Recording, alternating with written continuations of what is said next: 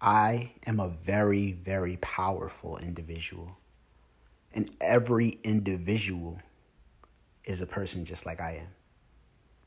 The thing is, we all have a power that's greater than our understanding.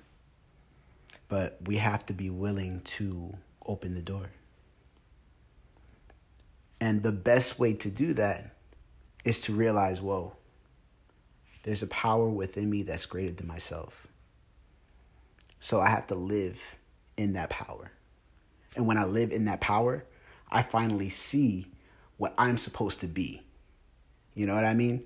And it's crazy because like when you when you start to align with the inner power of who you are, you can do things beyond your understanding. The things that you thought were hard before are no longer hard to do. All you got to do is listen. Listen. What are you telling you?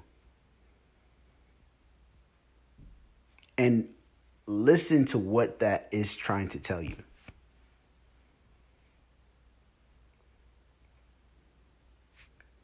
That's it.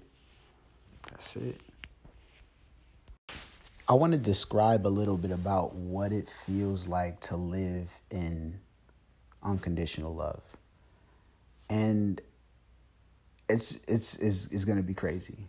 But when you accept Jesus as your Lord and Savior, he gives you an overwhelming unconditional love. And it's just like you don't have to worry about anything. It's like that song, Don't you worry about a thing.